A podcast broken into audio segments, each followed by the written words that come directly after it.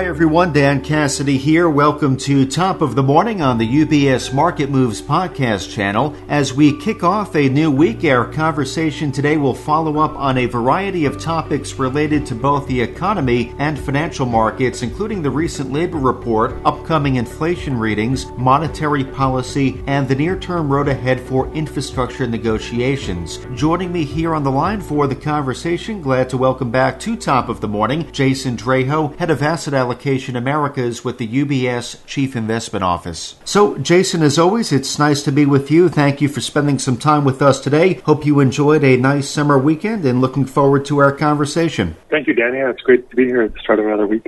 Absolutely. So, uh, Jason, perhaps we can begin by reflecting on this past Friday. I know for the month of May, we did receive the May employment report, and those jobs numbers were a bit below expectations. However, the market did react positively as we witnessed on Friday. So, Jason, how do you interpret the report as an indication of the economic recovery here in the U.S.? Well, we can review it kind of in a few different ways. Know, first, the number was a little bit below expectations because the expectation was, or consensus, around 650,000. And, you know, they came in, in at, uh, you know, 566. Uh, so a little bit below expectations, but the April number was revised up around 25,000. So you add that to the May number, and it was below expectations around you know, 60,000. So close enough uh, that given the, you know, the errors involved, I think, uh, you know, it's sort of roughly in line. Um, but definitely kind of you know, a little bit below expectations. So you could read it as you know, disappointing, but the fact that the market responded favorably, I think you know also speaks to the fact that from a market perspective, it wasn't actually a, a reasonably decent report because it showed strong labor market recovery still, but because it was a little bit below expectations, and the labor market still is not recovering as fast as you know the Fed or I think most investors expected as we started this quarter. It all else equal suggests that the Fed is going to be a little bit slower in, in terms of uh, you know, withdrawing support, whether it's tapering, uh, you know, raising rates, just because the labor market recovery is not going as quickly as they may be you know, expected, which is why we saw rates pull back a little bit on Friday. I think equities responded favorably. I would take that with a grain of salt because on a summer Friday, nice weekend, it tends to be a little bit quieter. So, um, you know, lower volumes. We, you know, don't want to interpret too much in terms of one day's price action. But the data itself was, I think, you know, better than you know, the fact that it was sort of below expectations. But if we look at it sort of the context of the labor market recovery, you know, there was this view that we'd be getting a million jobs per month for uh, every month in the second quarter, even maybe into the summer. And so by Labor Day, we'd have 5 million new jobs. We're running at less than half of that. If you add in April and May's you know, job total, it doesn't even get up to you know, a million jobs. So it's, you could be viewed as disconcerting, you know, but I think another way to think of it is that rather than having this sort of peak in terms of second quarter growth, especially even in a labor market recovery, what appears to be is more of a plateauing, so that we could be going through the fall jobs growth of in this range of 500,000, 750,000, maybe even a little bit higher, but for multiple months. And so the concerns that the, we'd be the economy would accelerate in the second quarter and then start to moderate, it might be more of a sort of drawn out process, which isn't necessarily a bad thing. Uh, if we still get to the same endpoint kind of by year end, I think we're still kind of expecting that. Uh, so from the market perspective, I think it's, it's, it's okay. Um, and, and not sort of what we expected, but I think given, given the overall dynamic and how this will play out over the coming, you know, three, six, nine months, I think it's still consistent with a, you know, strong, robust recovery, but maybe not as white hot as, uh, as we expected you know, two months ago. So, Jason, another point of interest on the economic calendar that we actually spoke about on last Monday's podcast. This coming Thursday, we will be receiving a reading on CPI, Consumer Price Index inflation, and some forecasters expect it to be higher than last month, but also the peak in inflation. So, Jason, how do you view the inflation outlook at this stage? So, in terms of the actual number, uh, you know, last month it was 4.2 percent you know, forecast for this month for the May number is closer to 5%. So we're going to get a further uptick, which is just going to further fuel, you know, concerns about inflation being, you know, out of control. Uh, but it's also very likely that this will be the peak in terms of the monthly increases in inflation. We'll start to see a moderation as we move into July when we get the June read and thereafter. Uh, so one, it's, I think, looking at is higher, but it's also the peak inflation. And I think for the markets itself and in the market narrative, always kind of in that view, and I could see it about two weeks ago when investors were sort of, you know, just sort of chatting about, you know, where is inflation going to go? Well, it's probably peaking out as we speak, uh, and it's going to moderate from there. And that gives, I think, people some kind of comfort. And the market's been sort of kind of pricing that dynamic. Which then, given that sort of context, I think there's three kind of key things the way I would think about inflation at this point in time. You know, one is that it's still likely to be sort of transitory, you know, meaning that the surge of inflation upwards close to 5% is not going to persist. We're going to moderate uh, as the year goes on. And then a year from now, once these sort of base effects, you know, kind of reverse, we'll actually see you know, decline back towards kind of closer to you know, the 2% range in about, you know, 12 months. So ultimately still transitory. But that leads to the second point, which is that I think the risk of it being transitory uh, has, or, or not being transitory, has increased relative to what we would have thought maybe two months ago. And it's not just because the inflation data is high, but we start to look at some of the other underlying dynamics of the of the economy, the labor market, we just talked about, an example where you know wage growth is higher than expected, the job growth isn't as fast as expected, so maybe the labor market is a little bit tighter than we presumed, and that could apply to other parts of the economy in terms of you know, product production, you know, supply chains, uh, so I think the risk of inflation remaining elevated for a longer period of time, I think that risk has gone up at least a little bit. Uh, because they're just things that are kind of harder to explain in terms of the reopening of the economy. And that leads to a kind of third point that even if it's still transitory, but the risk of a little bit higher inflation persisting has gone up. I think what we know as investors feel probably reasonably confident with is that this inflation story, the concerns about inflation are going to continue to be sort of a pretty dominant narrative for the next six months and probably next year and maybe a little bit longer than that, even if it turns out that inflation 12 months from now is back closer to 2%. Uh, and what that means is that sort of, that creates potential volatility in the markets. It creates uncertainty for having clear direction in terms of, you know, asset class performance. Uh, it can lead to, you know, some choppiness in terms of the equity market performance, wondering how the Fed is going to respond to this. Um, so I think it, it's a bit more difficult, challenging environment to to navigate relative to what we would have thought three months ago or two months ago even. Um, so even if inflation is transitory, I think it just to get to that point might be a little more challenging than we anticipated. Uh, you know, before this surge of inflation began. Sticking with inflation, though perhaps in context to what it might mean for the path forward for monetary policy, I want to tie this into a headline from over the weekend. We did hear from former Fed chairman and current Treasury Secretary Janet Yellen. Uh, she did mention over the weekend at the G7 finance ministers meeting that slightly higher rates would be a positive from the Fed's point of view, and same with inflation. So, Jason, what do you think Secretary Yellen meant by that? Well, I think there's, there's two elements. One is just the interest rate inflation dynamic for the really the decade prior to the pandemic was something that you know, the Fed, I think economists, you know, wouldn't really like to repeat because inflation was struggled to get really above 2% for any sort of sustained time period. Uh, we were in this kind of lower for longer regime of, you know, lower growth, lower inflation and therefore lower rates. So it's not a good economic environment uh, that you, you, you want to be in because it's just sort of underwhelming and it leads to a number of other you know, potential problems. It also means the risk of deflation, you know, is, is elevated because all it takes is some sort of shock to kind of get slower growth or go into recession.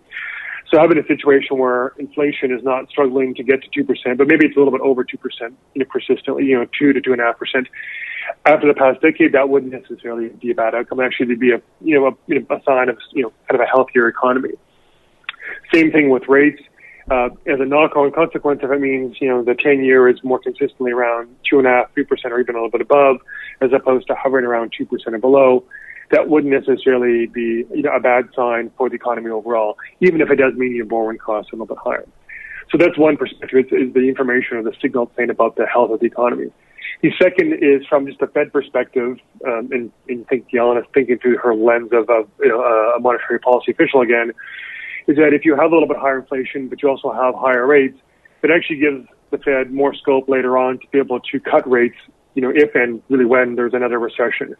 Because if we are stuck at rates where they currently are and you get another recession, well then monetary policy really is, has, is almost has no ability to do anything versus you know, getting you know the, the ten year rate above you know 3%.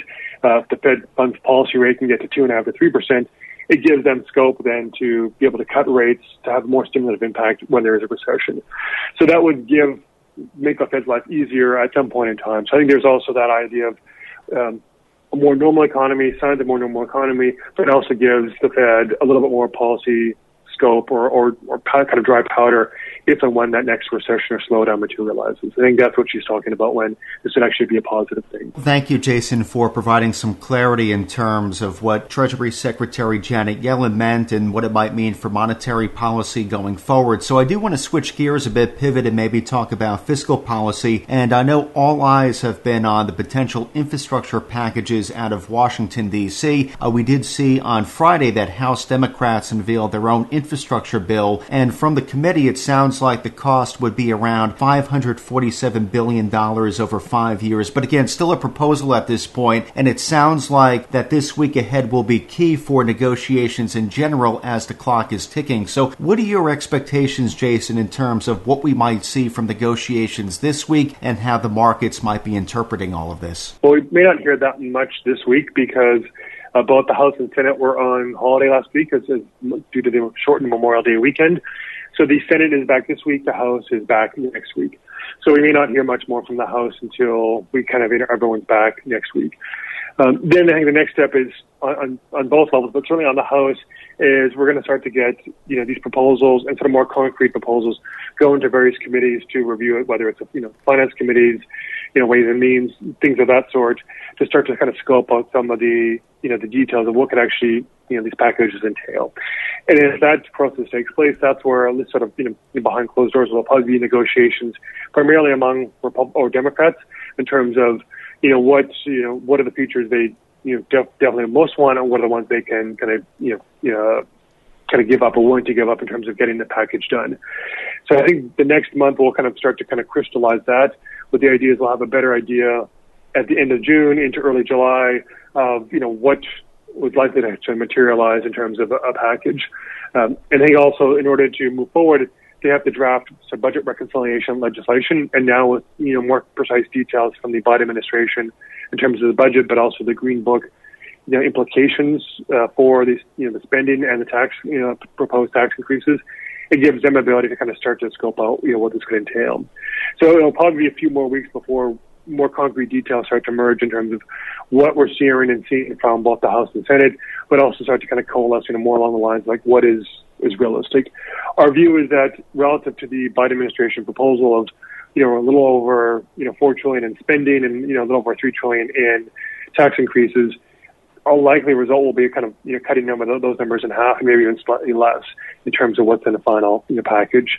Uh, but the details then you know, matter a great deal. I think that's going to take at least a few more weeks before we start to get a better sense of where things are shaking out. Well, there's a lot there to follow up on. It sounds like June in general will be a key month for infrastructure negotiations, though. Thank you for bringing us up to speed on where we currently stand, Jason, and of course, we can follow up on this topic on future podcasts. So, as we begin to wrap things up for this morning, Jason, can you remind us of how the Chief Investment Office is currently recommending that investors position their portfolios in light of some of these items that are outstanding, but also given where we are on the path path forward for the economic recovery right now?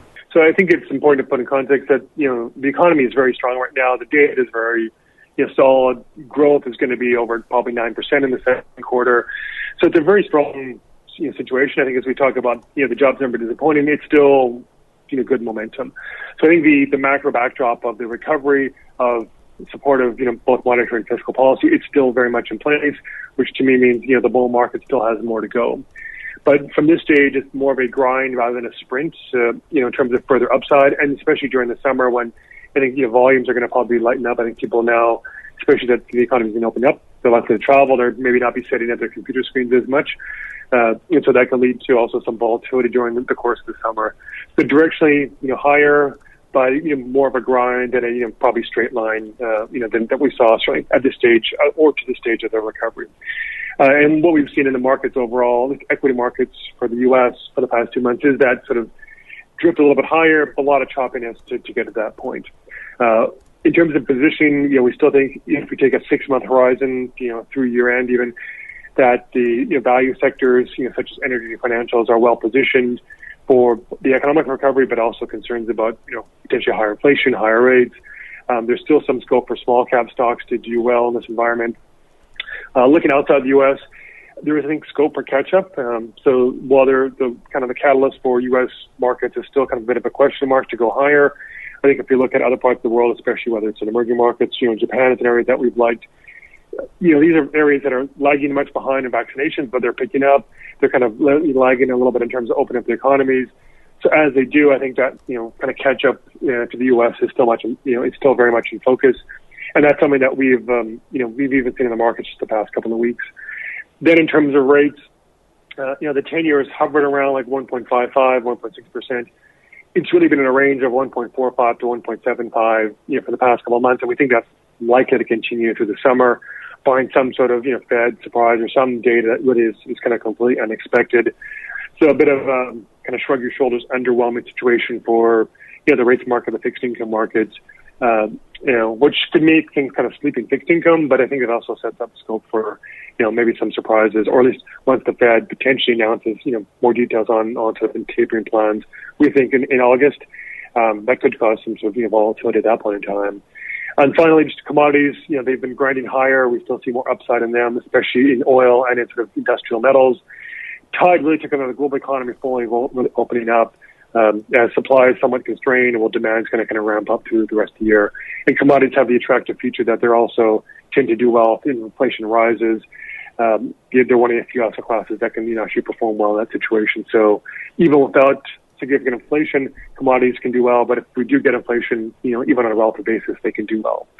So that's kind of roughly what we're thinking in terms of asset allocation, how to position given the current market dynamic. Well, Jason, very timely and productive conversation to begin a new week. And as I mentioned, we'll continue to keep a very close eye on these economic and policy developments over the next few weeks and follow up as we learn more. Though, thank you very much for the insights provided to our listeners, our clients today, including the guidance on asset allocation. And hope you have a great week ahead, Jason. Look forward to having you back on again with us soon. You too. Have a great week. And again, today we've been joined by Jason Draho, the head of asset allocation for the Americas with the UBS Chief Investment Office. The UBS Chief Investment Office does author a variety of publications and blogs that touch on timely market developments, asset classes, as well as portfolio allocation. These resources can all be located on ubs.com forward slash CIO. Now, for clients of UBS, you can also contact your financial advisor if you would like to learn more or receive a copy of any of the publications or blogs directly. Top of the Morning is part of the UBS Market Moves podcast channel, which is available where podcasts are found, including on iTunes, Spotify, TuneIn, Stitcher, and Pandora. Visit ubs.com forward slash studios to view the entire podcast offering, as well as the new UBS Trending video series. From UBS Studios, I'm Dan Cassidy.